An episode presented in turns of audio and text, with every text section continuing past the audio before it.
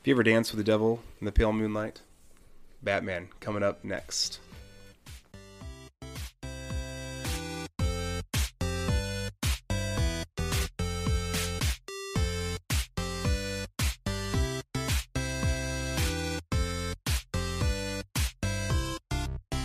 And welcome back to Nerd is the New Cool.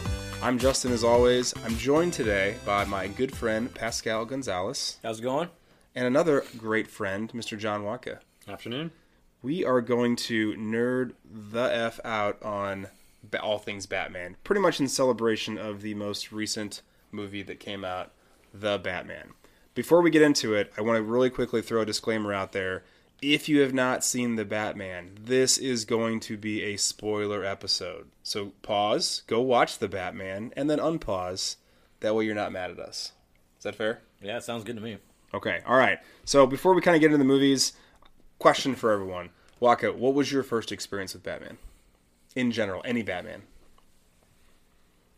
I think just in general, probably some toys and a few things in the 80s, but primarily the 1989 Tim Burton explosion of Batman into the popular consciousness. Yeah. Pascal, what about you? Mine was a little different. Mine was the Adam West show with Batman and Robin. Really loved it, but a little twist.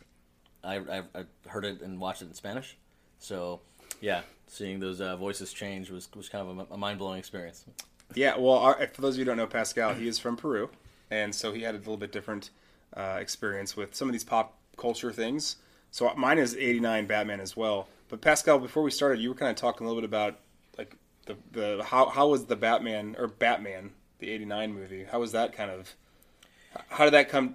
How did you learn about it when you were back in Peru? Yeah, I mean, much like in the U.S., just a little later. You know, growing up in Peru in the 80s, we usually received movies in theaters a year or a year and a half late. You know, just waiting for the actual hardware to come up and or come down, and they actually watched it. So I got to see some movies, you know, that others in my age group probably didn't in theaters.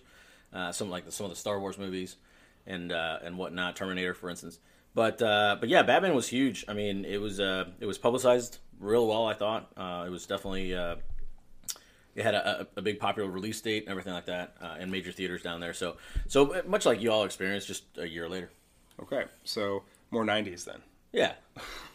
So before we can get into talking about the films, which is what we're going to do, we need to talk a little bit about his background in the comics. So Batman is a supervillain, he's a superhero who appears in American comics published by DC Comics. Watka, tell us a little bit about, there's some controversy about Batman's origin.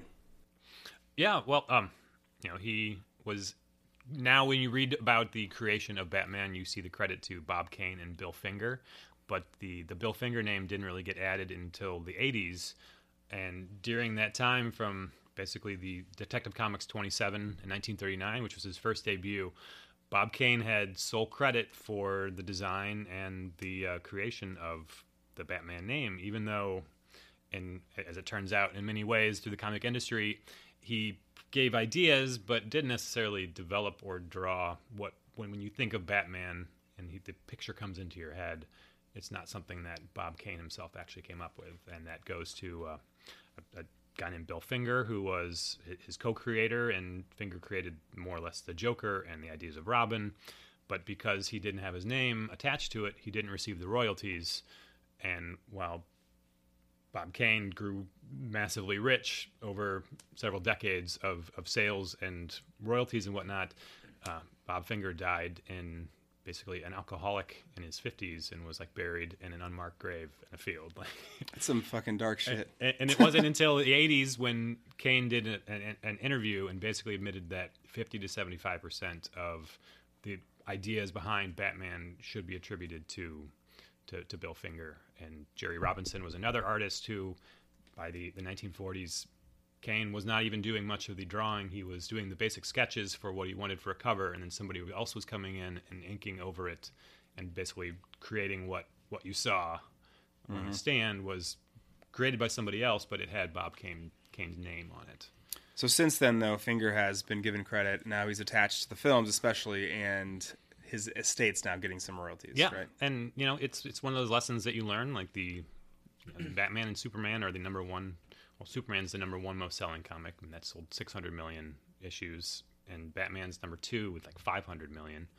And the creators of Superman sold their creation to DC for like $100 and did not receive any royalties until the movies came out, and Warner Brothers was forced through public consensus to finally reward the creators with a stipend, a monthly salary or retirement package. And Kane, right off the bat, was, had his name down because he had a family member who was in the publication industry, and they went to DC and said, if you want to buy our creation, then Bob Kane gets sole credit. And so he was savvy.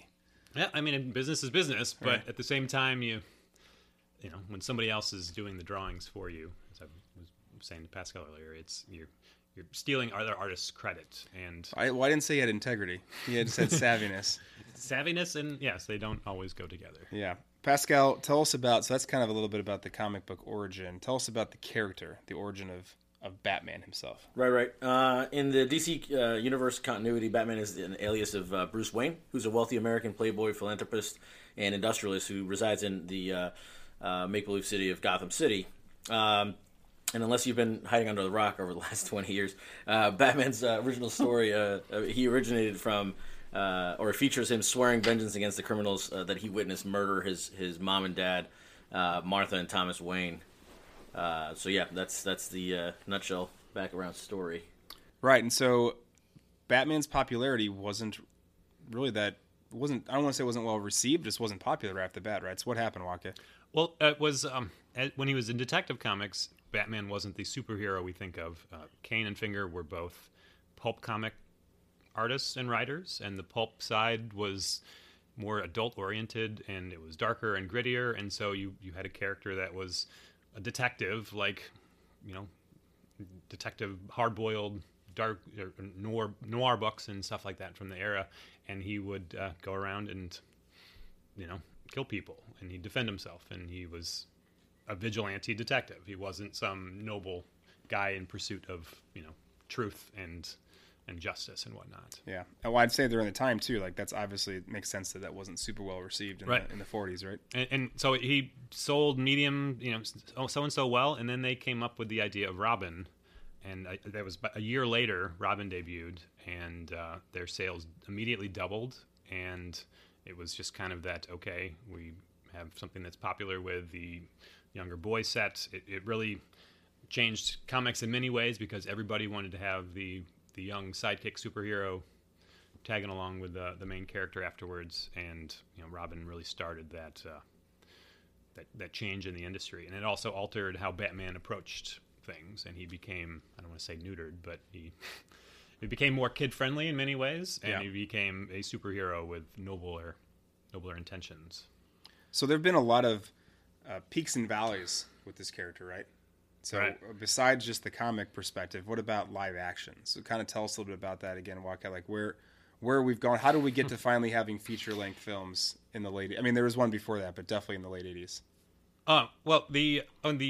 Basically it was a famed comic artist and writer, Frank Miller, who, from Sin City, and he wrote RoboCop 2, and he's been in Hollywood in the industry for a while, but he came out with The Dark Knight Returns in 1986 and Batman Year One in 1987 through DC Comics, and those were the first kind of real what we think of as a realistic, dark, and gritty Batman that had another monumental change on the industry, and the whole industry started to take on this darker tone with all their characters too, and it really changed the look and the feel of how Batman was perceived. It's pretty much like how a lot of the movies are being released nowadays. He even had crossovers with the Predator and the Alien. Let's not forget about that. Yeah, I mean, he's as a comic book character, he's done he's gone into space, and he's gone to the jungle and fought gorillas, and there were some ridiculously stupid things that he did. Not just Gorilla Grodd, like hundreds of gorillas at one time. It was Pascal. Go ahead. Pascal, what are some of his skills and abilities? Okay, so whether you know or not, Batman is considered to be the most intelligent character in the DC world, so he is genius-level intellect. Expert detective, we just talked about that, kind of his background, that kind of ties in with his intellect, but also his abilities to use that intellect in order to decipher clues and solve mysteries and crimes. Skilled martial artist, so obviously hand-to-hand, a lot of that pow and wham that we see from the 80s that we all know and love from back in the day. And then he also has a litany of high-tech equipment and weapons that he has either developed or acquired and kind of adapted to his needs. Yeah, he's not what they call powered, except for genius-level intellect and uber-rich. But he also, not to sell him short, but he, when you think of him, he's like the human embodiment of perfection. Like he, Olympic quality athlete, and this guy trains, and all he did was devote his life to this. And so he's not a super-powered superhero, but... Yeah, he's really stubborn, is what you're saying, or dedicated. Well, I mean, but he's not mutated. You think of it, you're thinking like you think of him as like a professional football player or a professional boxer, right, and a highly honed athlete that 0.5% of the population of the world manages to end up in. And so he is supposed to be the embodiment of the perfect human in many ways. Yeah, so John Watka actually has a man crush on Bruce Wayne. That's besides the Bruce point. Lee. I do too. But Bruce Lee is kind of similar, you know. It's people who perfect themselves. Right. And that was a big appeal of the character, was that he was human. He was not Superman, and he couldn't fly and he couldn't do all this stuff, but he trained himself. And there have been a lot of adaptations of Batman and appearances, and so today we're going to talk about live action film, but a few other things that he's been involved with. First of all, there's just a ton of animated films, especially now that HBO Max is involved with DC. They just keep popping them out. It seems like every couple months. There's the Batman: The Animated Series. There's the Lego Batman movie, Batman: Mask of the Phantasm, which was actually a theatrical release of a film. They have a show right now currently on HBO Max called Titans. There was also a show on WB. And also, two shows on WB, Gotham and Batwoman. And then there is a more recent show dealing with Batman's butler, but it's actually about Pennyworth. It's called Pennyworth, kind of an origin story of him. So of all these I mentioned, which one of these do you think like really stands out? Or are there some I maybe forgot? You're forgetting the Super Friends. Let's not forget Super Friends. I don't mention his cameo appearances on Teen Titans Go was pretty brilliant. So yeah, there's that as well. Okay, but just the Hanna-Barbera era, 1970s Super Friends Variety Hour, and that's your favorite? No, not at all. I'm just saying that you can't forget. He's just been on since the TV show and the explosion of popularity. Like he's just been kind of everywhere. And then there's also Batman Beyond, which was Batman set in the future, where a younger kid takes up the mantle, but Bruce Wayne is still a part of it. Was that a mentor animated too? Yeah, that was animated. Okay. That was a pretty neat show. I'm going to tell you guys right now, if you haven't watched Titans, I really suggest you watching it. He does make an appearance. He's in it. Spoiler alert, sorry. This is a whole episode of spoiler, but it's more about Nightwing and that group. Mm-hmm. And it's again, just like everything else nowadays, it's kind of a grittier look on it, but I really do appreciate it. And then going old school, Batman: The Mask of the Phantasm is definitely one you should certainly watch if you're into Batman. Well, and that's just a continuation of the animated series, which if you were to say what is the best non-film version, I would argue that the animated series is probably up there with all animated series of all comic books. And it really, really defined it through the 90s and how we think of it, and the music, and the Mark Hamill as the Joker, and it was just a very quality show. Yep. All right, so now to what we're here to really discuss, and that is all Batman films, live action films. So we're going to break this down in some categories. Let's first of all talk about our nominees, and we've kind of grouped this into certain types of Batman live action because we don't need to talk about every single movie individually, but we kind of grouped them. So the first group is, it's the Adam West Batman the movie, and this is, I think most people know this was inspired from the TV show that came out in the, I believe, early 60s. And the movie itself debuted July 30th, 1966. Pascal, what do you remember most about this one? Again, just very vaguely. I mean, it kind of melds with this show, which I watched later on in the 80s, when they, I guess, reintroduced it with color, which was kind of cool, right? Because it initially was black and white, from what I understand. That was it? Yeah, I believe so, but I can't say for sure. But I mean, at my age at that time, based on what was out in the 80s, I really appreciated it. I mean, it was definitely a contrast to the normal stuff I grew up with, which was the A-Team, Knight Rider, Airwolf, Manimal, a lesser known show from the 80s, but certainly gave it a more upbeat and then kind of a throwback to, you know, comics, because, you know, back then I was also into comics. So I thought it was decent. I didn't eat it up as much as I did like the animated series in the 90s and whatnot, or some of the later films. But for its time, for sure, it was definitely great. But for the record, the show debuted in January of '66, and the movie was like July of '66. Oh wow! It was only 6 months between the show starting and then the whole movie coming out. Well, they were thinking it's going to be a success, and let's use this to launch the show. Probably. It was a popular TV show, and it a lot of the characters that we think of today, like the Riddler and the marquee characters were really came into their own because of the TV show, and it increased their popularity across the board. So our next section is Batman and Batman Returns. We're gonna call these the Tim Burton Batmans. We'll just call them Tim Burton. We need to go into the summary. They came out in 1989, 1992. So Watka, what do you think of the most when I mentioned Tim Burton Batman? The music.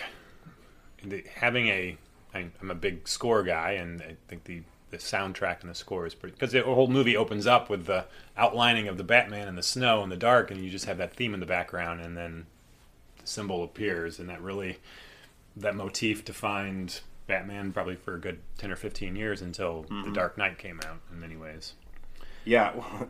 All right. Well, then we kind of took a left Batman turn again, here. It's not the Dark Knight. Right. We take a left turn here from the Tim Burton Batmans into the same. It's pretty much the same like time frame. It's the same. It's supposed to be the same Batman, but now we have different actors doing it, and that's Batman Forever, Batman and Robin, and these are basically the Schumacher Batmans, we'll call them.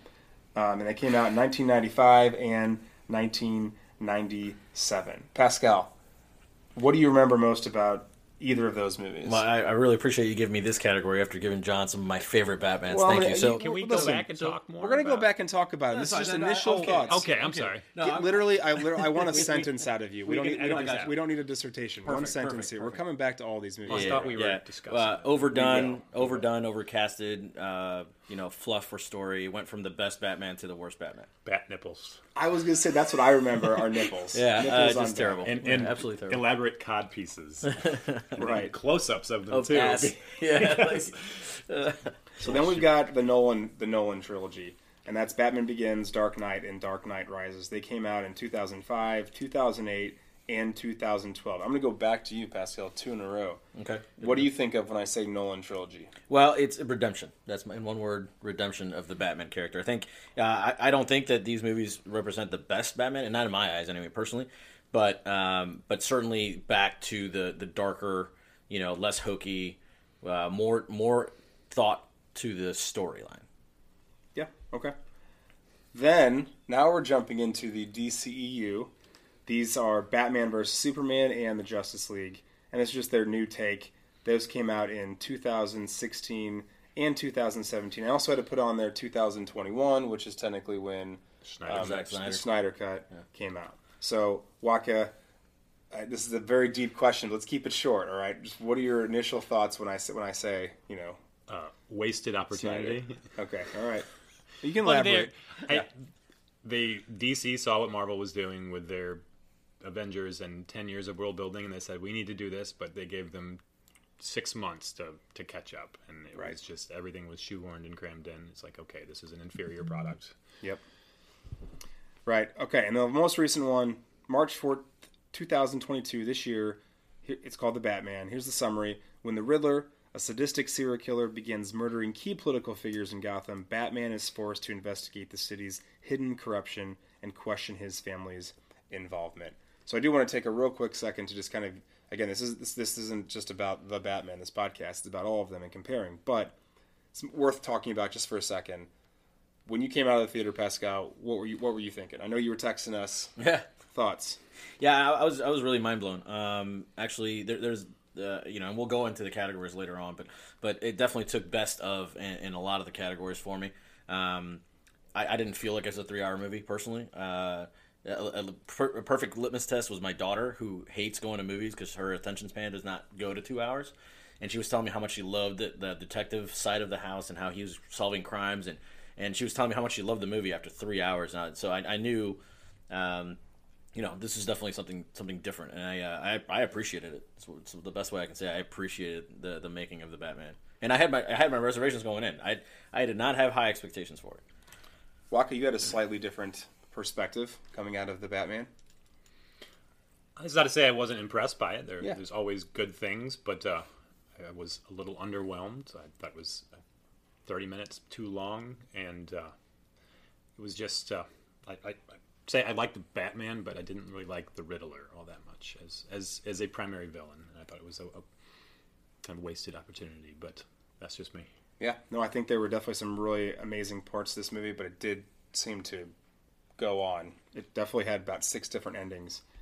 More on that later. Okay, let's get into our next category. So this category is the Tarantino Award for Writing. So which writer do we think impressed us the most with these set of films? So I've got this broken down. Let's first of all, we got the Adam West one. It was written by Lorenzo Semple Jr. He also wrote the TV show, basically. And by the way, wrote some of Flash Gordon too. Don't forget about the TV show Flash Gordon. The 1930s one or a later? Sorry, I didn't mean to. Yeah, no, I think it was the 30s one. Yeah. No, you know what? It actually may have been the Flash Gordon the movie. Sorry. Okay. Flash Gordon 80s. The movie, 80s one. Yeah. Then we've got again Tim Burton. The writers for Batman and Batman Returns, Sam Hamm wrote both of them, but we also threw in there Warren Scarron, who wrote Beetlejuice and the first Batman, and also Beverly Hills Cop 2 and Top Gun. Pretty good writing credits there. And Daniel Waters, who wrote the second one, Batman Returns, also wrote Heathers and Hudson Hawk. I like Hudson Hawk. I don't care what you guys say. I was about to say you should do a whole podcast just on the movie Hudson Hawk because it is such an insane movie. I'm sorry for the digression here, but... No, I think it's... I said it because I wanted to talk about it for a quick second. It is a wholly unique film in and of its own right. Underrated. Next, we got the Schumacher films, Batman Forever and Batman and Robin, written by Leo Batchelor and Janet Scott Batchelor, who wrote Batman Forever and also wrote the movie Pompeii. And then Akiva Goldsman wrote both of these films and also wrote A Beautiful Mind and Cinderella Man. So far, those are like the most highly acclaimed films on this entire list of writers. That's some Best Picture winners or Oscar winnings type stuff.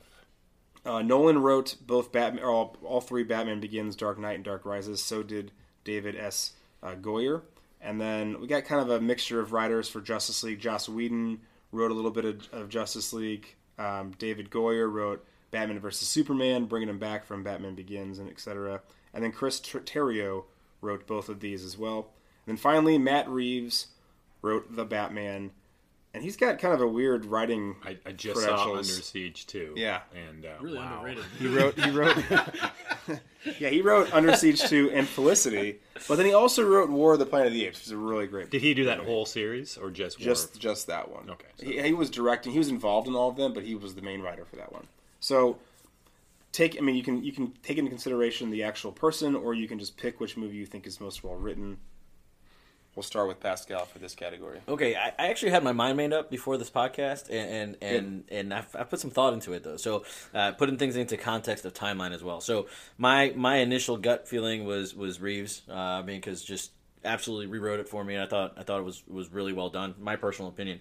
However, he does have the entire works to kind of, hey, what was wrong, what was right. What does the public want?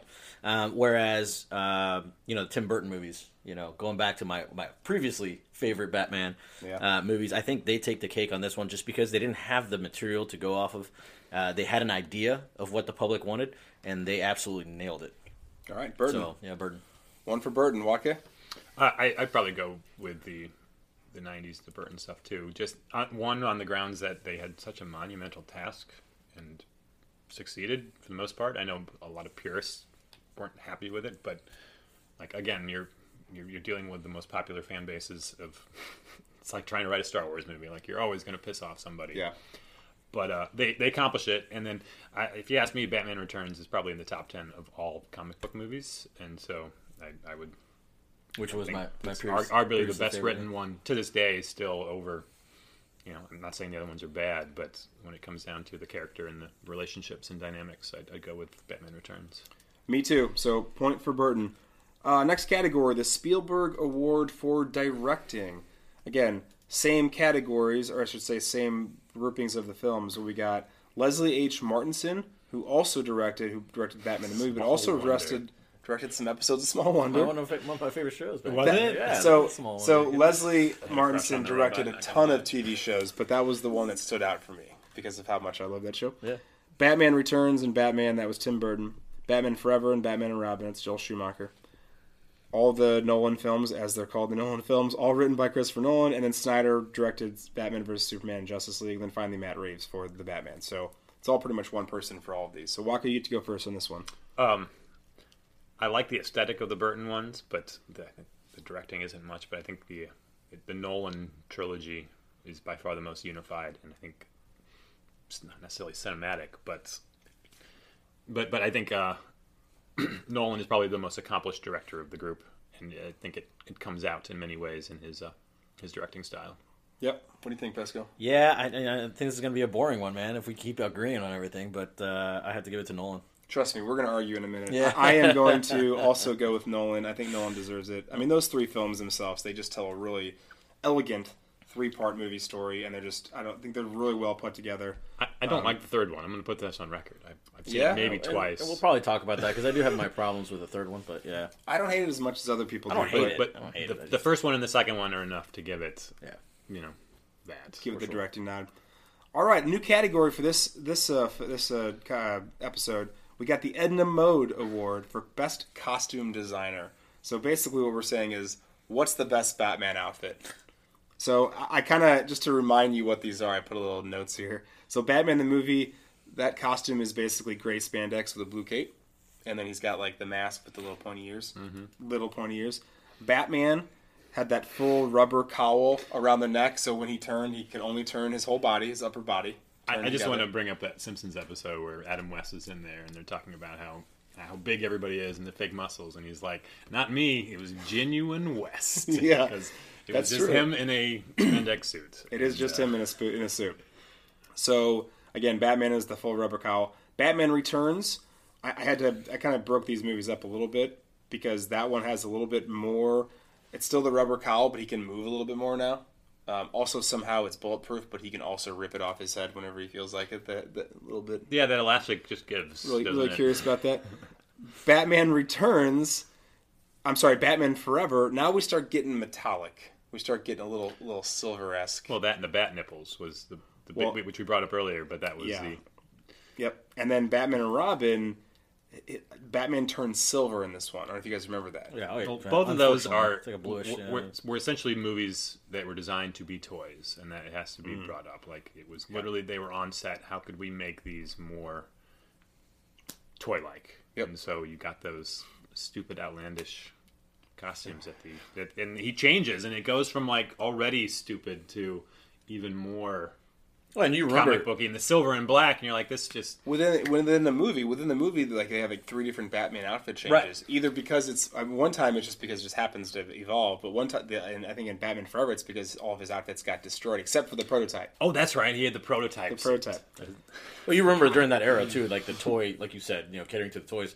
The toys that came out in the 90s, which had like the white snow camo Batman and the water, all this. I mean, it was an ugly time for comics and toys. And, it catered to the right people, though. I mean, I tell you what, teenagers or tweens and below, I think loved it. So, well, so all of the Nolan movies, that was basically the same outfit. It was very mobile, kind of like a really dark gray, kind of a black dark gray outfit. But it was definitely more military-esque, which makes sense. Body armor, right? Yep. That's where it basically came from, part of the storyline.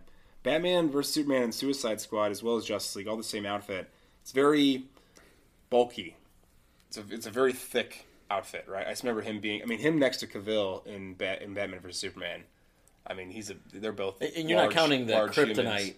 Or whatever that big armor. I'm not counting that. All right. No. Just want to make sure when you say bulky, I mean that's a tank. I guess you could put that in there. Yeah. And then the most recent one, the Batman, the main difference here, well, there's a lot of differences there. Number one, he's not wearing like a full outfit. It's like piece by piece because he's like piecing it together. He's actually wearing like really nice boots.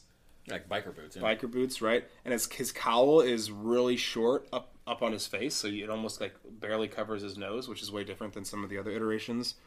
And also the removable bat insignia, which wasn't a thing that...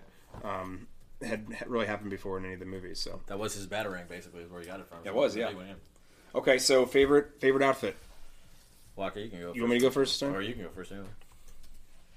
Do it. I'm going to say my favorite outfit here was... I really like the Batman, the most recent one, but personally it's Batman Returns for me. What do you think, Pascal? Well, Batman Returns is definitely my favorite. So it always has been. Yeah, the second one, right? The little more agile one, I guess, if you will. And that's also when he has the full wings, that the gliding wings, which was pretty cool, I think. Yeah, I mean, I'm not crazy about any of them really. The Batman one, I think the concept is cool. I don't think it was well executed, but the concept is my favorite. Right? If you're gonna take something that's it's an adaptation of something that already exists, or he's designing it, and it's I like the biker boots and all that, but in the end, I don't like the aesthetics of it. So yeah, Batman Returns takes it for me. Oh, another Batman Returns. But what do you got, Watka? I'm gonna go with Batman the movie. With the pure spandex. West. No, I'm going to go with Ben Affleck's Batman. I do like that one a lot. I guess I didn't do a good job of talking about how much I enjoyed. It was less. He was bigger and bulkier, but it was less technical. It was not like he was necessarily grounded in reality, which Nolan's was like, okay, this is a functional suit, and you kind of get the impression like, okay, these were designed for things other necessarily than a superhero, and where his was. I felt like it invoked the original suit and the original idea of what he was a little better. It was kind of a mixture of both, though. It was almost like, well, it's functional. It's got all these bells and whistles to it, but also it does kind of look more natural. Natural's not the right word. But he just, to me, he looked, I think, and maybe it might be the character, too. He was, I think, the most physically imposing.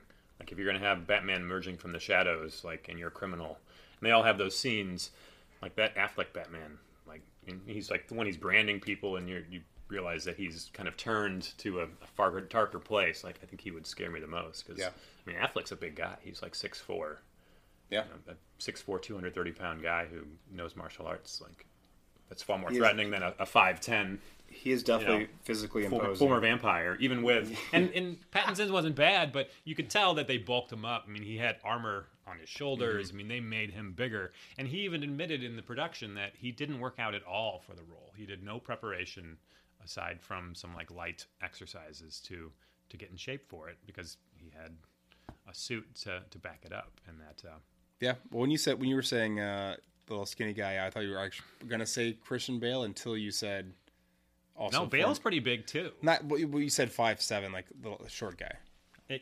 Bale is put on that. I respect what he did because he did The Machinist like right before when he was 120 pounds, and then he goes to 205, 210, which is insane.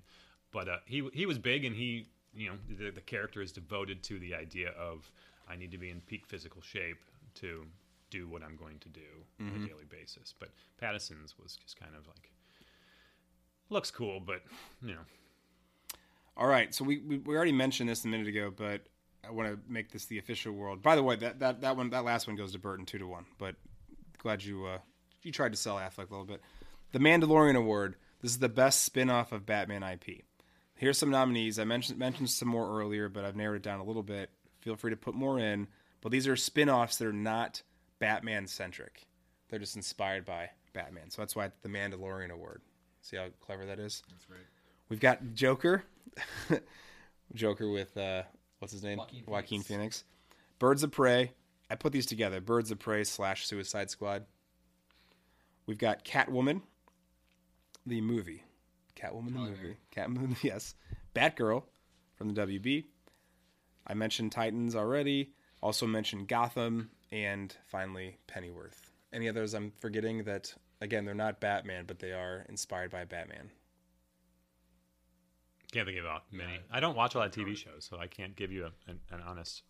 So you can't even tell me which of these you like the most. Well, I can say the best...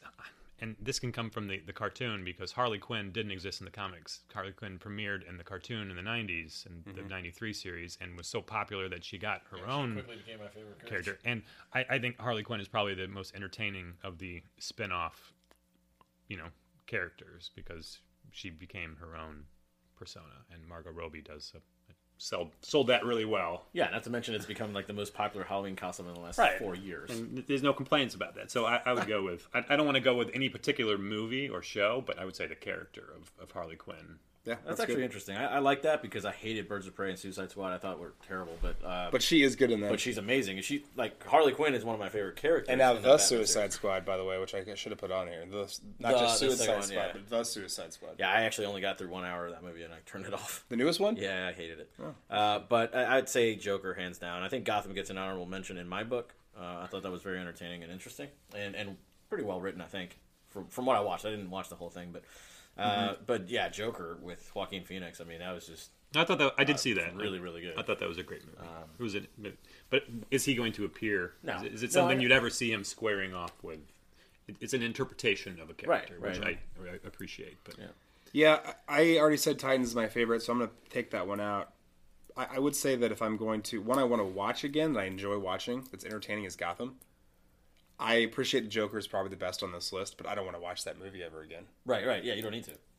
It did its job. It's like watching Seven. I'm like, I've seen that. Yeah. That's great. Maybe every few years I'll turn it on again, maybe to watch with somebody who's never seen it. But it's not like I'm like, I'm having a really good day. Let's watch Seven tonight, or let's watch Joker. Yeah, no, I agree with you. They're both pretty fucking psychologically disturbing. Okay, next category. Location, location, location award. This is our favorite Gotham City. So we've got Batman the movie. This is basically, they don't even try and make it act like they're in a city. They're like a city with buildings. It's just straight up California. It's L.A. There's no buildings taller than 10 stories. There's palm trees. There's palm trees as they're running through the hallways. L.A. in the 60s. It was small skyscrapers, nothing big. Yep. We got Burton, which is a very, I just kind of call it Art Deco. It's very dark, but yet very intricate with like the architecture, right? Schumacher, just bright as fuck. Lots of colors and... Crazy, you got a lot of heads shaking. Nolan movies are essentially you're in New York the whole time. Slash Chicago. I was going to say, maybe. I'm pretty sure they shot it in Chicago, and it has that feel of Chicago more so. And that's kind of, I think Batman vs. Superman has also a very similar look to it, but it's maybe not downtown Chicago or downtown New York. They're doing a little bit more like on the coast type situation. It felt more generic, though. Yeah. They didn't have as much personality, I would say. Well, I disagree with that when it comes to when I get to talk about it. Well, and I'll say the Batman also, I would say, also had a different, unique personality too, because you've got some city scenes, but then there are times it was filmed in London, and there are some scenes where you're like, they're basically in London. It's very dreary and dark and just gray. I actually really liked the Batman one. Yeah, personally, I thought that was a neat. I'm not saying it's a bad thing. I'm just saying on the city. That's my perspective when I was watching it. Like that was the vibe I got. Well, then you start. Walk. Is that your favorite? I would say it's a tie between the Burton. Art Deco and the Batman. I think the Batman is more functional, modern city, where the Burton one is like anachronistic, where it's like, are you in the 1930s? Actually, I know you're not, but the whole movie it has that kind of anachronistic feel, and the architecture plays into that. Well, we know they're not, but also they could be.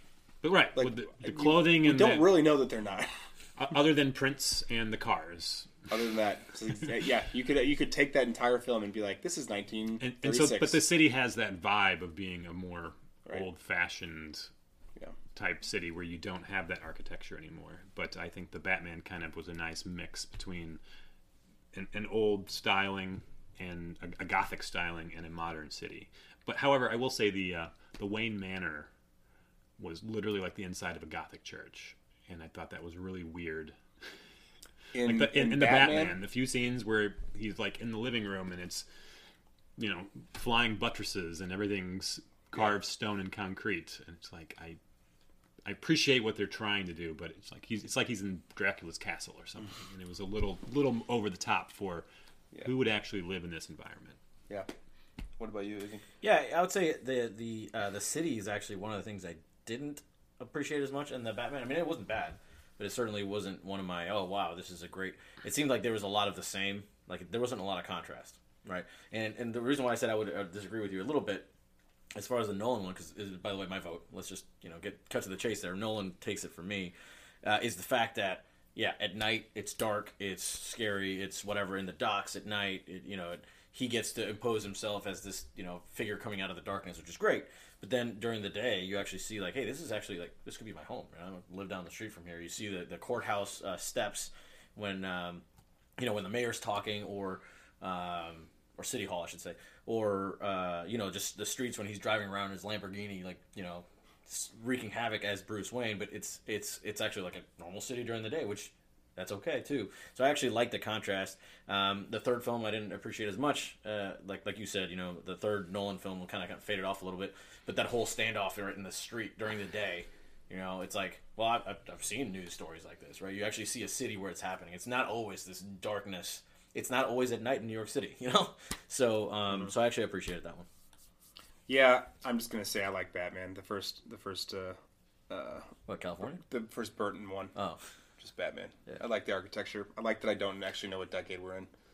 Well, it adds something to it. The Nolan one, I thought, because I rewatched Batman Begins, and that I feel like they had developed Gotham as a realistic place with like Wayne Tower in the middle, yeah, and then the Narrows, and so there's these character elements of a different city, and then by Dark Knight and the third one, they just kind of said, well, screw it. I don't think we need to have this personal. And then you get the more general cityscape. But it didn't have, like, Wayne Tower was not in the other two movies. But it was prominently featured in Batman Begins. And that was a very Art Deco, almost Tim Burton styling, where you had that callback with the train system, and everything, and then it all kind of disappears, and you don't really. I mean, literally, it does. Well, half the movie blows up. It doesn't. The train blows up, but the entire skyscraper doesn't blow up. They blow up bridges and stuff. The heart of the city is no longer discussed in any capacity, from what I remember, in the next two movies. Mm-hmm. So the next category is the Cameron's dad's car. Mm-hmm. So this is the best Batmobile. I'll even let you guys throw in there if you want to throw not just the mobile, because there's some other vehicles based on the 1961 Ferrari GT from Ferris Bueller's Day Off. I love it. So we've got from Batman the movie. The best way I could describe this Batmobile is spiky tops. It's got a bunch of spikes. It's a hot rod. It's a hot rod. There we go. It's a Lincoln, or I can't remember if it's a Lincoln or Cadillac, but it's a boat driving down. It is. With the one, like, Batwing fin. Well, then it turns into a boat at one point. But it has the two cockpit. I mean, it's a really neat design car. Yeah. From Batman and Batman Begins, we've got the real sleek.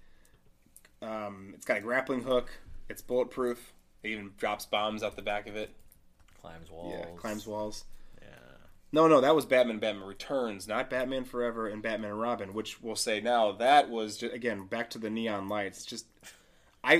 here's what I wrote down: neon lights looking thing. Like that's the best way I can describe it. Skeleton of a car with some glowing nuclear stuff inside of it. I don't know. Yeah, it's weird.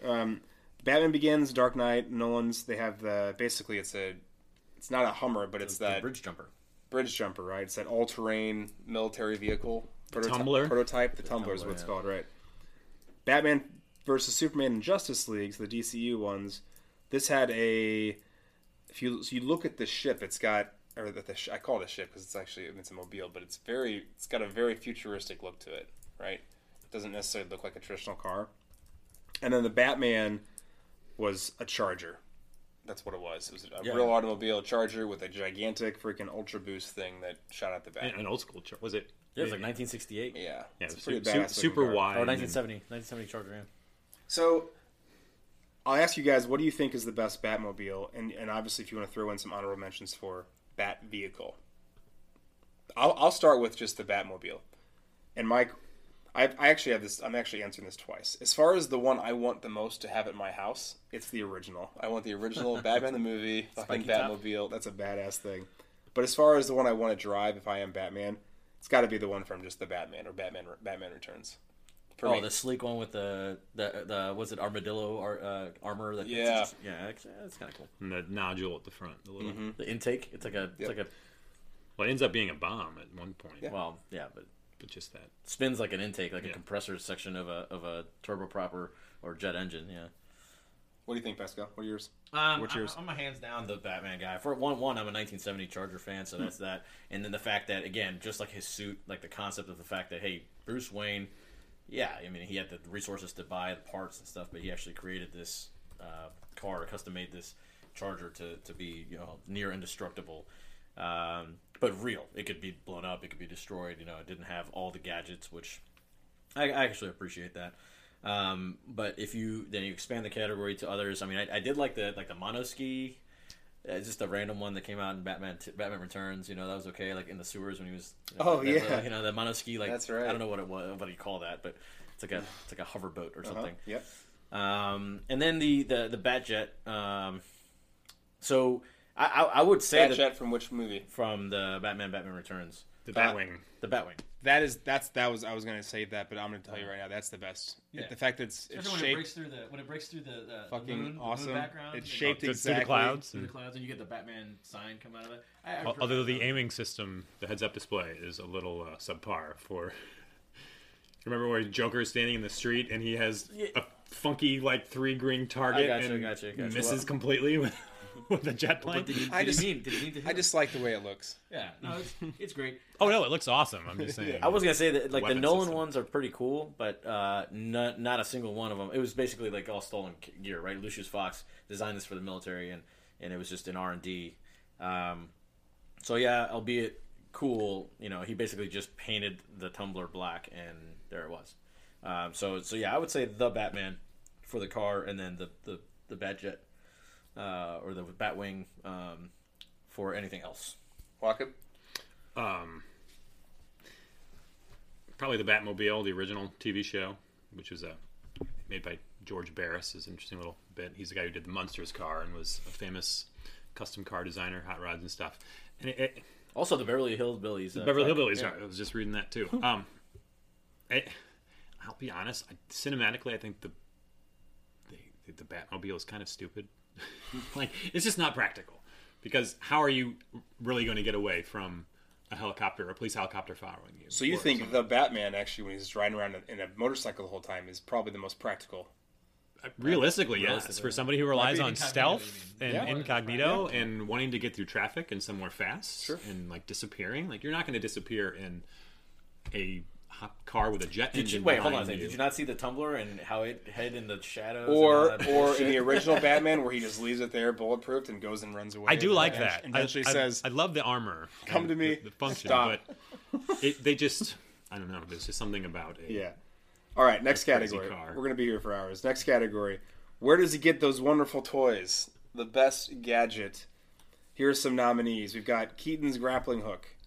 We've also got Keaton's side-winding grappling hook, not to be confused with the original grappling hook. We've got O'Donnell's protective lipstick. Yep.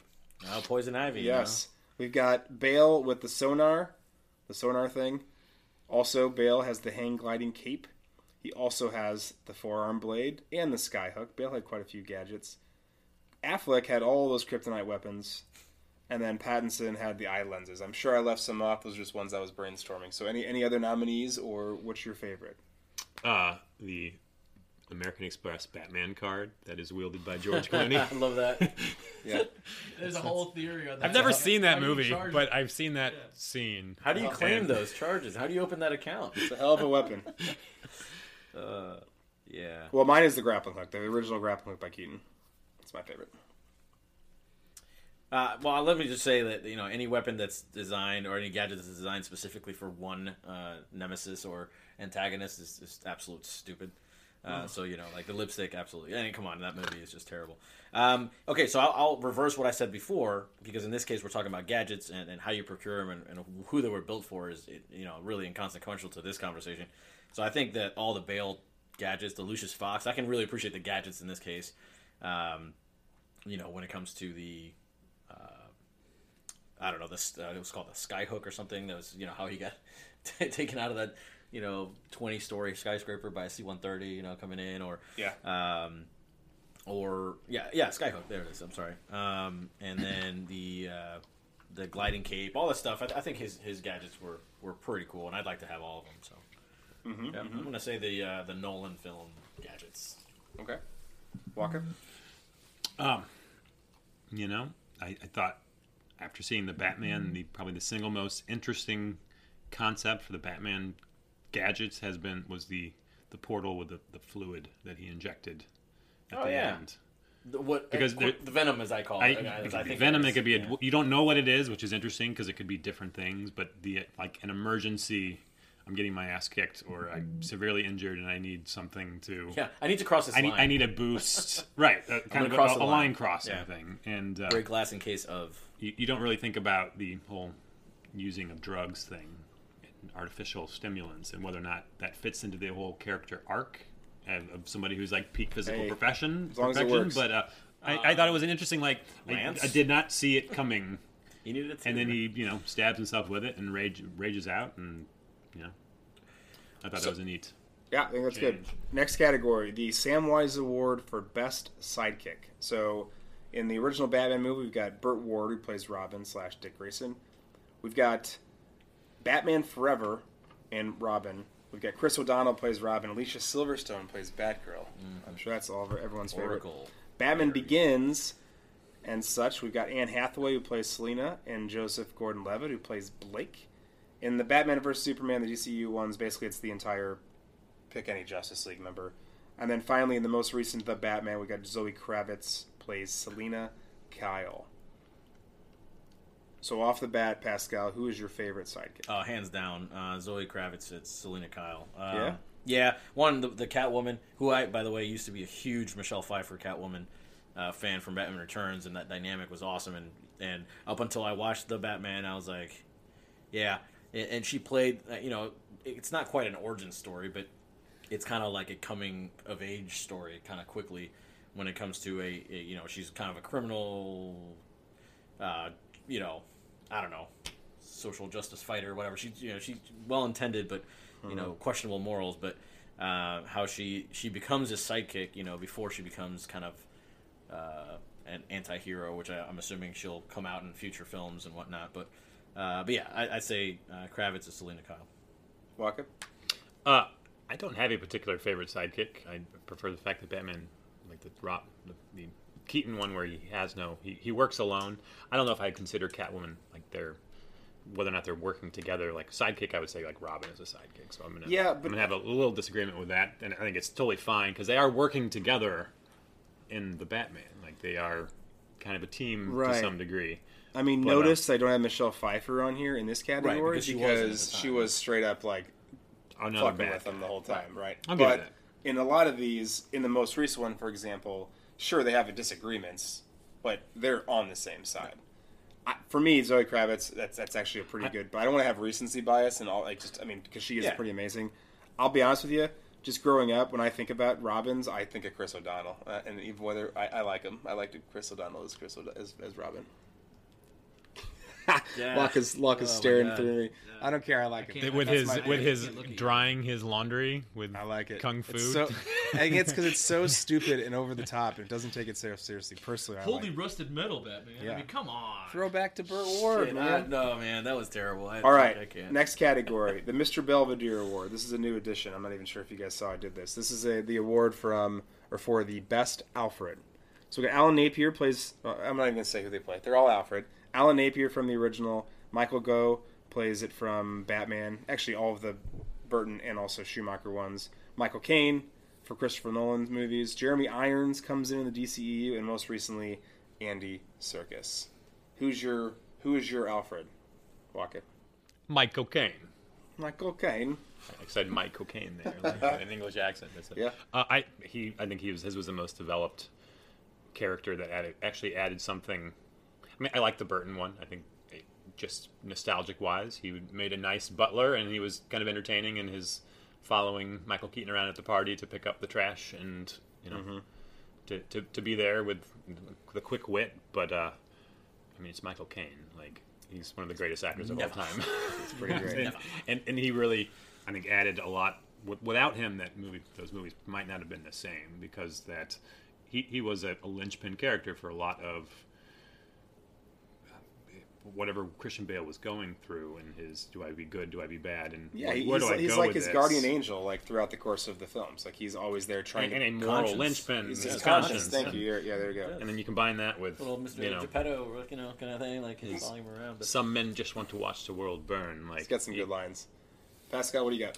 Yeah, so some honorable mentions first. I mean, one, I think Andy Serkis, I love him for one thing, and I think he will continue to develop and probably become my favorite Alfred in the future.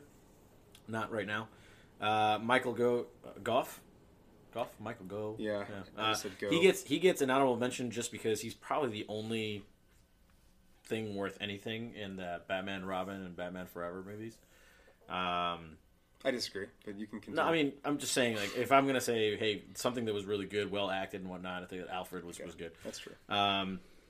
So, yeah, Michael Caine, I wish they had an opportunity to show backstory for Michael Caine, for Alfred. They had 3 movies, and it was rich, and it showed, I mean, I think he brought out the character, which is great, and I just think they missed an opportunity to kind of build his character a little more, which I think they did a much better job with Andy Serkis. However, we're just talking about the actor playing the role, Michael Caine. Yeah, Jeremy Irons for me gets an honorable mention, but I'm going Michael Caine too.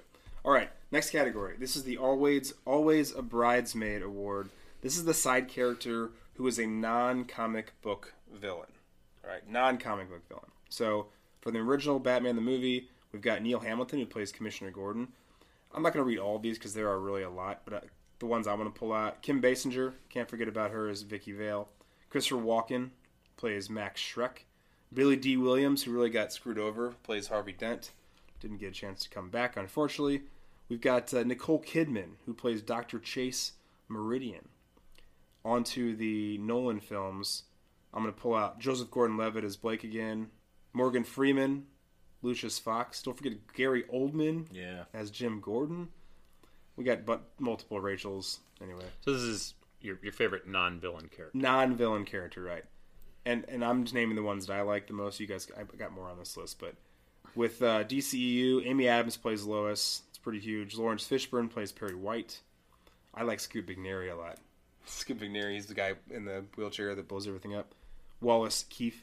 And then most recently in The Batman, we got Peter Sarsgaard plays District Attorney Gil Coulson, and Jeffrey Wright plays James Gordon. Who's going first? You want me to? Yeah, Pascal, you go first. All right, yeah, this one's a tie for me. I think Amy Adams as Lois did a really, really good job, and it actually transcended. Just it wasn't just the Batman. Obviously, started with Man of Steel, which is when she actually impressed me as Lois. I liked her a lot in that. Compared to the 1980s, Superman, Lois Lane, who just cannot stand. And tied with Jeffrey Wright as James Gordon. I think he was the best Gordon. Very conflicted. You could tell he was weathered by the fact that he was like the sole good cop in a sea of corruption. And you could tell he was weathered. He was tired. He was, and I thought he portrayed that better than even Gary Oldman, who's a fantastic actor. So pick one. What's your favorite? Well, between Amy Adams and Jeffrey Wright, I'd have to say Jeffrey Wright. Jeffrey Wright. Yeah, obviously. Yeah. Go, Wack, what do you got? I'm not gonna go with anybody on your particular list. Good. I'm gonna go with Bob the Goon from Batman. Yeah. Do you want to tell us a side story real quick about Bob the Goon? Tracy Walters, the actor, but he was good friends with Jack Nicholson, and Jack Nicholson basically said, "I'm doing this movie, and he's gonna do it with me," and so they gave him a part. That was his secondhand man. And if you want to learn some really fun things about just that Batman movie and Jack Nicholson, Google Jack Nicholson contract for Batman. The amount of things that he asked for and got. Number one, he was flown home for any home LA Lakers games. They weren't allowed to film during any away games. They had to cut shooting so he could watch it. Bob the Goon was cast because of this, and he only made a couple million, but he took whatever percentage it was in the back end. They estimate he's made almost probably $90 million just from. He took a few Batman. Points on the back end, so, which is the smart way to do it. But good on him. Bob the Goon was just a great all around, and then he got that such a tragic end too, which he did was kind of foreshadowing. Gonna need a minute, boys. All right, I've got 3 nominees. I do have a winner. But I can't believe nobody... You mentioned Gary Oldman. Come on. He's amazing. Morgan Freeman? No one said more... I mean, what? What's wrong with you guys? He's a great actor, but his character is... Well, the correct answer is Christopher Walken as Max Schreck. Come on, guys. See, I classify... I didn't go with him because, to me, he was one of the villains of the movie. I said non-comic book villain. Is he not in the comics? Oh, no, he's not in the comics. If he is, I apologize, and you're right. The next category... He might not be, but I looked at him as too core of a principle to the plot to be in the same category as Vicki Vale. Well, that was your chance to vote for Christopher Walken. It's a missed opportunity. He's not in the rest of it. Next category. Hans Gruber Award for favorite Batman villain, excluding Christopher Walken. We've got we got to rat all these off because there are a lot of them, and there's some pretty amazing actors and actresses in here. Lee Merriweather plays the Catwoman. These are all from Batman the movie. Cesar Romero plays the Joker. Burgess Meredith, the Penguin, and Frank Gorshin plays the Riddler. Original film. Now we got Burton. Nicholson plays Joker. DeVito plays Penguin. Michelle Pfeiffer plays Catwoman. Then we've got Schumacher. Tommy Lee Jones plays Two-Face. Jim Carrey plays the Riddler. Schwarzenegger plays Mr. Freeze. Uma Thurman plays Poison Ivy. And Jeep Swenson plays Bane. Second to last, we got Nolan. Actually, not second to last, sorry. The next one, Nolan films, we got Liam Neeson plays Descartes, or also Ra's al Ghul. Cillian Murphy plays the Scarecrow. Aaron Eckhart plays Harvey Dent, and also Two-Face. Heath Ledger is the Joker. Tom Hardy as Bane. In the DCU films, Jesse Eisenberg plays Lex Luthor, and Ciaran Hinds plays Steppenwolf. And then lastly, in The Batman, John Turturro plays Falcone. Paul Dano plays the Riddler, and Colin Farrell plays the Penguin. So I think that before we even vote, because quite honestly, there is one answer. Yeah, there is. So let's take that one answer out. Let's take Heath Ledger out. Yeah, okay. Can we agree? Heath Ledger wins. He won the fucking Academy Award. Yeah, Watka doesn't agree. I guess. No. Well, okay. I tried. I'm telling you, I tried to not vote him in as my number one, and I couldn't. I could not. So. We're just going to take him out. That way we don't have to have that. It's an outlier. That's hanging over our heads. He's out. Watka, you go first now. Aw. That's tough. It's really hard. I mean, I think the... How about this? Why don't you nominate a couple, and we'll each nominate our favorites of that group, and then we can narrow it down to maybe one. Selina, or the Michelle Pfeiffer. Great. Selina Kyle. That's on my list. Yep. Jack Nicholson as the Joker, because there's room to discuss Jokers and how that works and everything, and I think Ledger was definitely the most involved and unique interpretation, but that's the whole joy of the film, is that there's just different interpretations of the same character. But that's I might also go with, I think the Riddler from the TV show is kind of fun because he was Frank Gorshin, just this energy. He wasn't Jim Carrey. He wasn't as stupid as Jim Carrey was, which is kind of amazing because it was like this the height of the camp era, but still, a goofball and fun. And Cesar Romero was kind of a fun Joker too. When you, I think all the original villains are all pretty great in their own way. Just from the Adam West movie. What do you got, Pascal? Nominees. Yeah, because you just said two of mine. I was going to say Jack Nicholson and Michelle Pfeiffer. I'm actually going to say DeVito too is my third nominee. Dude, I can staunchly disagree with that one. I mean, him playing. I don't know. That's fine. I'm sorry. All right. So if I pick three, Michelle Pfeiffer for sure. Up until recently being my favorite Catwoman and whatnot, but Michelle Pfeiffer number one. I would have the Cillian Murphy as Scarecrow. I know he doesn't have a lot of competition in the character, but he's really good. He's fantastic in that one. And then those would be my top two. Aaron Eckhart as Harvey Dent and Two-Face, I thought was really good too. But I would say Michelle Pfeiffer and Cillian Murphy. Okay, so I think Michelle Pfeiffer wins. I'm okay with that. Yeah, Michelle Phaeiffer wins. I'm gonna throw this out here. Who's your least favorite of this whole list? What's your least favorite villain? Are you kidding me? I mean, it's pretty hard. There's too many. It's pretty hard. I'm probably gonna have to say, I don't even know. I guess Schwarzenegger is Freeze. And not because I just think the character is so just fucking terrible. I thought Uma Thurman's Poison Ivy was terrible. It's pretty bad, too. Really, really bad. They're in the same movie. And I will say, in contrast to what you were saying, the reason why I'm like, Danny DeVito is up there, and that's because, and it's not his fault, really. They wrote his character, and he played what the playwright told him to do. Yeah.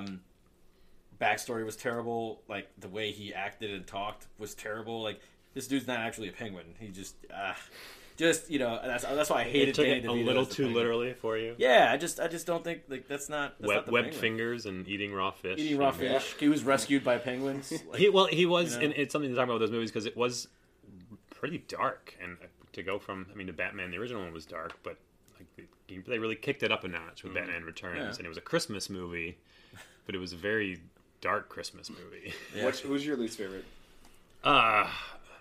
Like Batman and Robin, anything having to do with that movie, I think is okay. Pretty safe. Glad you guys didn't say Jim Carrey as Riddler because I actually like Jim Carrey as Riddler. Well, he's up there.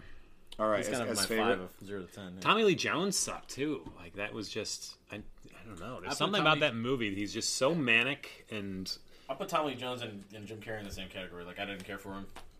So well, those guys apparently hated each other so bad. I was gonna say Tommy Lee Jones told Jim Carrey to his face, "I don't like you," and they did not have the best time shooting. But you can't. All right. Well, 70-year-old man, you've got a manic Jim Carrey in the height of his career on set, bouncing around like a cartoon character, like Jar Jar Binks. You mean? Yeah. No. So the next category, this is what we call the peak of the mountain. So this is what do you think is this particular person or thing? This is their height of their power and prestige. I've got some lists here, and you guys can have some nominees at the end if you're ready, if you have any. Sure. So, first person, Adam West, is his rendition of the Batman the movie. Is that his peak of his power? I say yes. I mean, do you remember anything else? Family Guy. Okay. Right. I don't. I mean, he's on Family Guy because of Batman, but he had a delicious, delightful turnabout by using his retired celebrity to become an insane character persona, the mayor of Quahog. Like, I enjoy that probably more so than watching him in the original TV show because it's just. I do too, but that's definitely the peak of his career. Michael Keaton, him playing Batman, is at the peak of his career. No. What is Birdman? Which I texted you about this because it's the unofficial Batman movie that should be on this list because it's Michael Keaton getting to kind of analyze his role and this whole as a comedian and like more classically trained actor being cast as a big name superhero who didn't necessarily fit into the role. Like I think he did a fine job in Batman movie, but he got nominated for Best Actor and he frankly should have won Best Actor for that. He lost to Eddie Redmayne, who played Stephen Hawking. Yeah, Theory of Everything. But I think that if you ask people what they know Michael Keaton from, it's that movie. It's Batman. And let me throw one more at you. In 1988, the year before that, he's in Beetlejuice. So I think that those two 1-2 punch. Well, that's him. I was going to say Beetlejuice. He wins. That's his peak. Don't you think? I would say getting a Best Actor nomination is the peak. Like, nah, if the guy is an actor, peak of a career, but not peak of notoriety. And at that point, when you make Batman, you can do whatever the fuck you want. Well, that's notoriety. Yeah, well, that's this category. I personally think this is the career. This is the height of his power and prestige. Like he can write down his own ticket after this. I think Beetlejuice. I will kind of side with you though a little bit because now if you'd said well after Birdman now all of a sudden he's back in Marvel movies, he's back as like a major actor, which wasn't happening before that. It resuscitated his career. Well, but that's not a peak. That's a comeback tour kind of thing. Because by that standard, like, all right, let's move. Mr. Mom might go with that before Beetlejuice. I think that's entertaining. Finally won an award after Training Day. That wasn't the peak. I mean, he's done so much more. All right, let's move on. Jack Nicholson. So, what's his peak? I'll give you some nominees. You guys pick. A Few Good Men. Interesting. Hands down. I don't have that on the list. Chinatown is 1974. One Flew Over the Cuckoo's Nest is 95. 95. No, I'm sorry. 75. The Shining is an 80. Batman is 89, and As Good As It Gets is a 97, when he does win an award. So, what do you think is his peak? Few Good Men. Yeah, You Can't Handle the Truth. That is the most Jack Nicholson quoted quote of all time. I think it's The Shining, honestly. Well, okay. I mean, Here's Johnny. But ask around. You know, if you take a poll, people remember him as Colonel Jessup. You Can't Handle the Truth? I don't think so. I think you're in a very special group of people that think of that movie. Maybe. You happen to be... I knew a few good men. His role is so small in it, too. Oh, I don't think so. I mean, it's intense, but he's only in it for... It's the primary role of that movie. It's the primary role, like... Anthony Hopkins is the primary role in Silence of the Lambs as Hannibal Lecter, but he only appears in 10 minutes of the movie. It's powerful. Anyway, that's just my take. Well, I think it's The Shining. Danny DeVito, next category, next person... Danny DeVito. Now, again, we can argue about like as far as notoriety and like popularity, but let's talk power, prestige. He's in Taxi from 78 to 83. He does Ruthless People, my favorite movie, in 1986. Throw Mama from the Train in 87. Twins in 88. Batman Returns in 92. Get Shorty in 95. And now he's been in, which is the longest running sitcom, It's Always Sunny, since 2006 to present. So, Pascal, what do you think is Danny DeVito's peak? Twins. Twins? Yeah. I mean that. Absolutely. I mean, I fucking love Twins. I think it actually might be Batman Returns, but I do think that if I don't know how plugged in. Here's the thing: is I watch so many like TV shows. I don't know how many people are watching TV shows like I do. Like I don't know how many people. You watch a lot of TV. I don't know how many people are watching. It's always niche. That's what I'm saying. It's always Sunny as niche as I think it is? Yeah, I think so. Okay, all right. So we can't put that in there. So I'm going to say Batman Returns. What do you think? I think he sells himself the most as the Penguin, just because there's so much involved in it where you don't really think of him as Danny DeVito, and that's nice. But I also think, looking through his list, LA Confidential, he has a fun. Yeah. Little small side role. Small role, but good one. As a reporter, the hush hush. And I think he does that really well, too. Yeah, honorable mention for Danny DeVito, too, Romancing the Stone with Michael Douglas. So, yeah, he did a pretty good job on that one. He's a tight character on that. He's good in that. All right, Val Kilmer. This is a fun list. Oh, come on. Hold on. I hate this. I hate that I'm going to say. Why? Because I hate Top Gun. He's actually. But you're a Navy pilot. He's in two movies that have the word "top" in it. Top Secret in '84. Real Genius is in '85. Top Gun is in '86. Willows in '88. The Doors is in '91. Tombstone '93. Forever is '95. The Saint is '97. I had to put Prince of Egypt in there because of how popular it was in '98. So is Top Gun the answer? No, actually, I'm glad you said Tombstone because I hate Top Gun with a passion. So, Tombstone, man. Doc Holliday. Holy crap. What a character. What do you think there, Watka?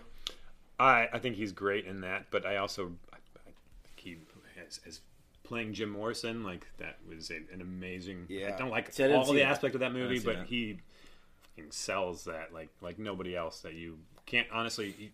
It's one of those type of things where you see Jim Morrison now and you think more of Val Kilmer than the actual look of. Well, and it's a fucking travesty he didn't win an Academy Award there. But I think the 1-2-3 punch of The Doors in '91, Tombstone '93, Batman Forever. I really like him in Willow too, to be honest. As Mad Mardigan, he's great. He's funny. Yeah, but I don't think that he didn't write his own. No, I think at that point he's getting popular. That gets him the role. I thought we were just saying favorite movie. No. His peak of his career. Okay, next. This is a Tombstone. I think the answer is pretty obvious here, but I thought I wanted to put this in here. Christopher Nolan. So what's his peak? So he kind of starts off with Memento in 2000, Batman Begins in 2005, The Prestige in 2006, Dark Knight in 2008, Inception in 2010, and The Dark Knight Rises in 2012, Interstellar in 2014, Dunkirk in 2017, and then most recently Tenet in 2020. Dude, that career span you just said, it's like a ridge line. Like, it's hard to pick a peak there. It's a hell of a career. Yeah, I'm having a hard time deciding between Dark Knight in 2008 and Inception in 2010.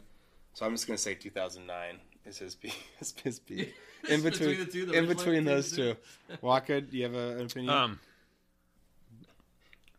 Yeah, probably Dark Knight. But I haven't seen Interstellar.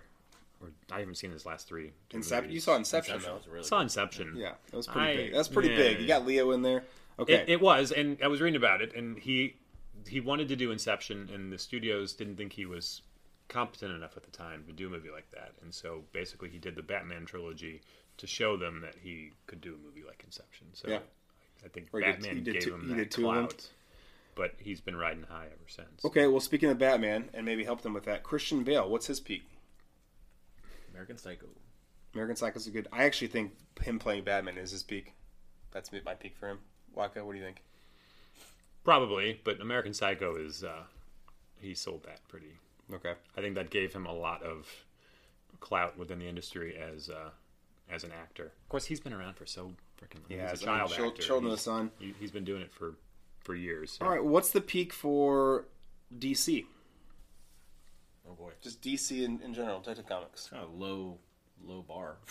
I mean, I'll tell you what I think the peak is. I think it's the death of Superman comic book run. Oh, you're talking about the entire universe, just period. DC, not DCU, no DC. Okay. DC, the company DC. That's my nominee. What do you guys got?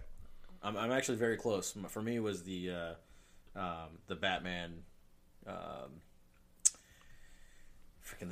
Bane Batman struggle that breaking to the back. I think that was just a turning point. Obviously, I believe that personally just because I love that story.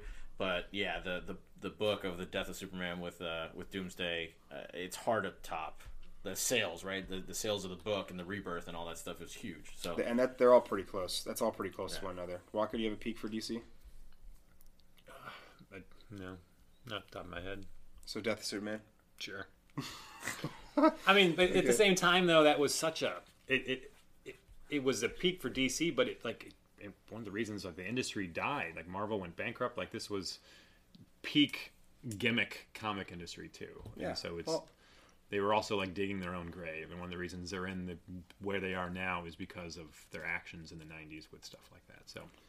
Well, I not to get into take offense to that because the Death of Superman was what got me into comics. That's an amazing storyline. All right, next category, inner thoughts. So just thoughts that I have, and you feel free to add thoughts as we're going through this. Deep Thoughts by Justin Hildebrand. First of all, how much do we miss like the pows and zaps? Pow, bang. Don't at all. Do we not miss those at all? No, I think it's a hokey reference, which I can appreciate, but I do not miss them at all. I fucking love them. I think the best part of that was the Radioactive Man episode of The Simpsons where they show, as long as we avoid that horrible 1960s version, and they are running doing that, and it's pow and zap, and then it's like poof and oof and geez, all these weird onomatopoeic sounds, and then they break into a funky dance afterwards. They're pretty good at pop culture references. All right, the Batman, or I'm sorry, not the Batman. It's hard to not say the Batman. Batman and Batman Returns. Let's be honest, my thought when rewatching them, they're not actually Batman movies. They're actually Joker, and then the next movie is about Catwoman / Penguin, correct? I mean, if you really step back and think about how much do we really get to know like Bruce Wayne and Batman in those films. We really just learn about him through a little more in Batman Returns story, and then through Penguin / Catwoman story, right? That's it. I mean, it's interesting. It's thought-provoking for sure. I think I agree with you on Batman, the first one. Yeah. I think a little more in the second one was more centric to the flying rat. How much do we think Billy D got screwed? Like, are you guys as upset about it as I am? Not knowing that Joel Schumacher was going to take over the helm, like. Well, I think it worked out for him, but I do think that he was promised basically you're taking. Oh, I know he got screwed over, but he still dodged a bullet in many ways. Now, if Burton had done it instead, and it was kind of with the same tone, then yeah, I think that would have been great. And because that was Billy D. He was in that, and you expected more out of it career-wise, and then he really didn't have much of a career in the '90s, unfortunately, and that might have been a big change for him. Yeah, yeah. So speaking of Schumacher, how? Did you guys know that Arnold Schwarzenegger is actually billed higher than George Clooney, who's playing Batman? Yeah. I mean, that's not surprising. You know, that Clooney was a TV star at the time. He wasn't a big movie actor. It's just when I was rewatching him, like that kind of just shocked me. But I mean, it shouldn't surprise me. All right, Nolan film. So, what do you think? Why Christian Bale with his voice? Where do you think he came up with that? Why do you think he came up with that? Well, I was just doing research. Apparently, a lot of it, especially in The Dark Knight, was post-production. And Nolan adjusted his voice to make it darker and more gravelly. Really? Yes. Okay. But to me, that's one of the worst parts of those movies. It's like a distractor. It's such a distractor. It's either too gravelly and rough, or it's like, I'm nasally and I'm not breathing through my nose as I speak. Because the cowl is like plugging it up. Yeah. And, I'll also say though, like I mean, as much as I love Christian Bale, you know, around the same time he was in Terminator Salvation, and he talked exactly like that. So that same voice that he used in Batman was also very annoying when he was John. I'm blanking out, sorry, but when he was John Connor. John Connor, thank you, when in Terminator. So really annoying and really distracting from the rest of the movie. Yeah, I mean, we already mentioned Heath Ledger, but you know, R.I.P. Incredible performance. Oh my God, unreal. It's hard, I mean, it's hard to like think about not just what he would have been, but just also just taking it aside out of that. Like, where do they go in the Nolan trilogy? Does he make an appearance? Because Scarecrow made an appearance again in all three of them movies, right? So do we see Joker come back? I don't know. What could have been? All right, DCEU movies. Listen, we could spend we have spent previous episodes talking about this, but did you guys see the Justice League? Zack Snyder's Justice League. That's the only one I saw. I did not know. Okay. That is the only one I saw. Well, then never mind. My question is good. I was just going to tell you that I think that one is significantly better than the original one. Is it? Is it black and white? You can also see it in black and white, which is really good. Yeah. So some thoughts about the most recent The Batman. I'm really glad that they didn't do another fucking flashback of his parents dying. Like, we get it. Yeah. We covered it. Yeah. I was really happy that when they walked out of there, when I walked out of there, I'm like, cool. That was great. What do you guys think happens next? If you had to predict what's the next, who's the next villain in the next movie? Do we have another movie? What happens next? I think we totally have another movie. And I mean, they made it obvious. So unless they're going to skip one and say, hey, we introduced the Joker, but we're going to use him later. I mean, obviously, I think that comes out. I don't think he's in the next one. I think they do somebody else. They can do somebody maybe a little more obscure. You're saying like they break until the third one where they would bring Joker? I think he maybe is like, and maybe he's like the puppeteer behind the scenes. I don't think he's actually the bad guy in the next one, but I could be wrong about that. All right, next category. So this is where we get into making the final decisions. So we're going to choose favorite movie, or I'm sorry, favorite Batman, and then favorite movie. The Tom Hanks Best Leading Role Award for Best Batman and Bruce Wayne. Oh. If you feel like you want to maybe split the two, because there perhaps could be. We've got Adam West, we've got Michael Keaton, Val Kilmer, George Clooney, Christian Bale, Ben Affleck, and finally Robert Pattinson. Walker, you get to go first. Shit.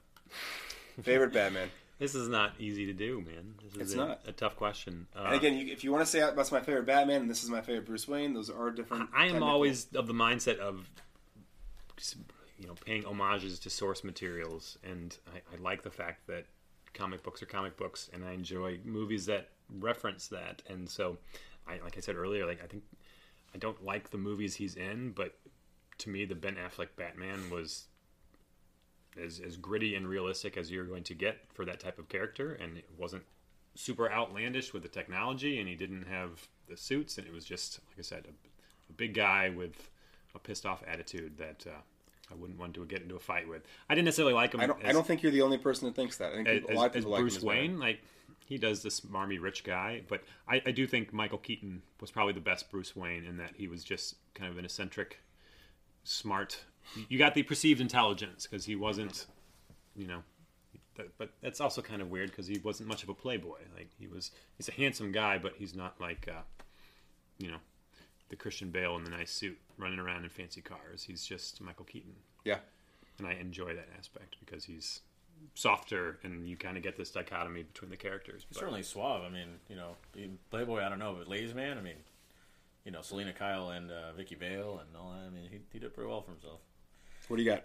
All right, so two. Robert Pattinson, for sure, for me, for Best Batman.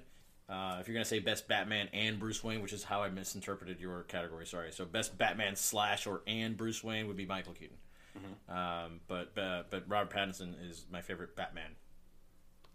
Yeah, he did an amazing job as Batman. I still have to go Michael Keaton. It just could just be because of the amount of times I've seen Batman and Batman Returns. Nostalgia bias, a little bit, I do think there's some recency bias with some of my thoughts with the Batman because I really did love it a lot. But we'll see what happens in a year or two when we go back and rewatch it. So, all right, the final category here: who is the nerdiest of the nerds? What is our favorite Batman film? Let's try and do a little bit of ranking if we could, maybe a team rank. I do want to throw some numbers out there for gross. This is gross adjusted for inflation. Number 6, Batman Returns at just under $300 million. Batman Forever is really just under $300 million, number 5. Batman vs. Superman, $340 million. The Dark Knight Rises, $475 million. Batman, Michael Keaton Batman, $499 million. And finally, The Dark Knight at $608 million. So, if we're ranking these guys, what is our least favorite one? Can we just go ahead and say it all together? Batman and Robin, right? Okay.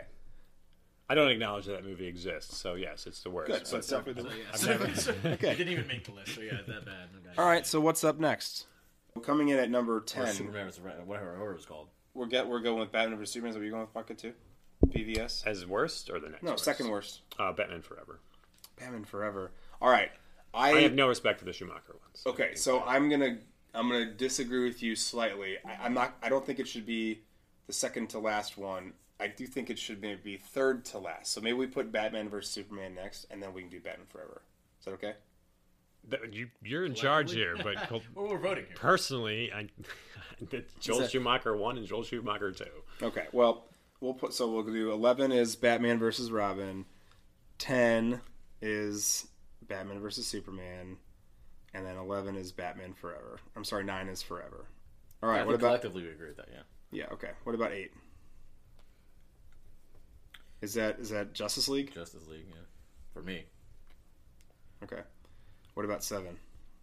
Now we're getting a little harder now. Yeah, because now we're going the good ones, right? I think we Dark Knight probably got to go Dark Knight Rises, right? The third of those. Now even harder. Number 6.